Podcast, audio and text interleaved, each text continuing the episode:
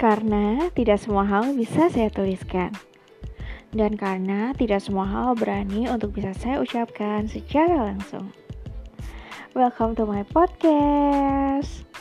Di sini saya cuma ingin bisa berbagi secara acak tentang ricauan-ricauan saya, tentang kehidupan, pekerjaan, pengalaman, dan yang pasti saya ingin bisa meluapkan ricauan-ricauan atau unek-unek saya agar jiwa saya bisa jauh lebih sehat dan lebih tenang.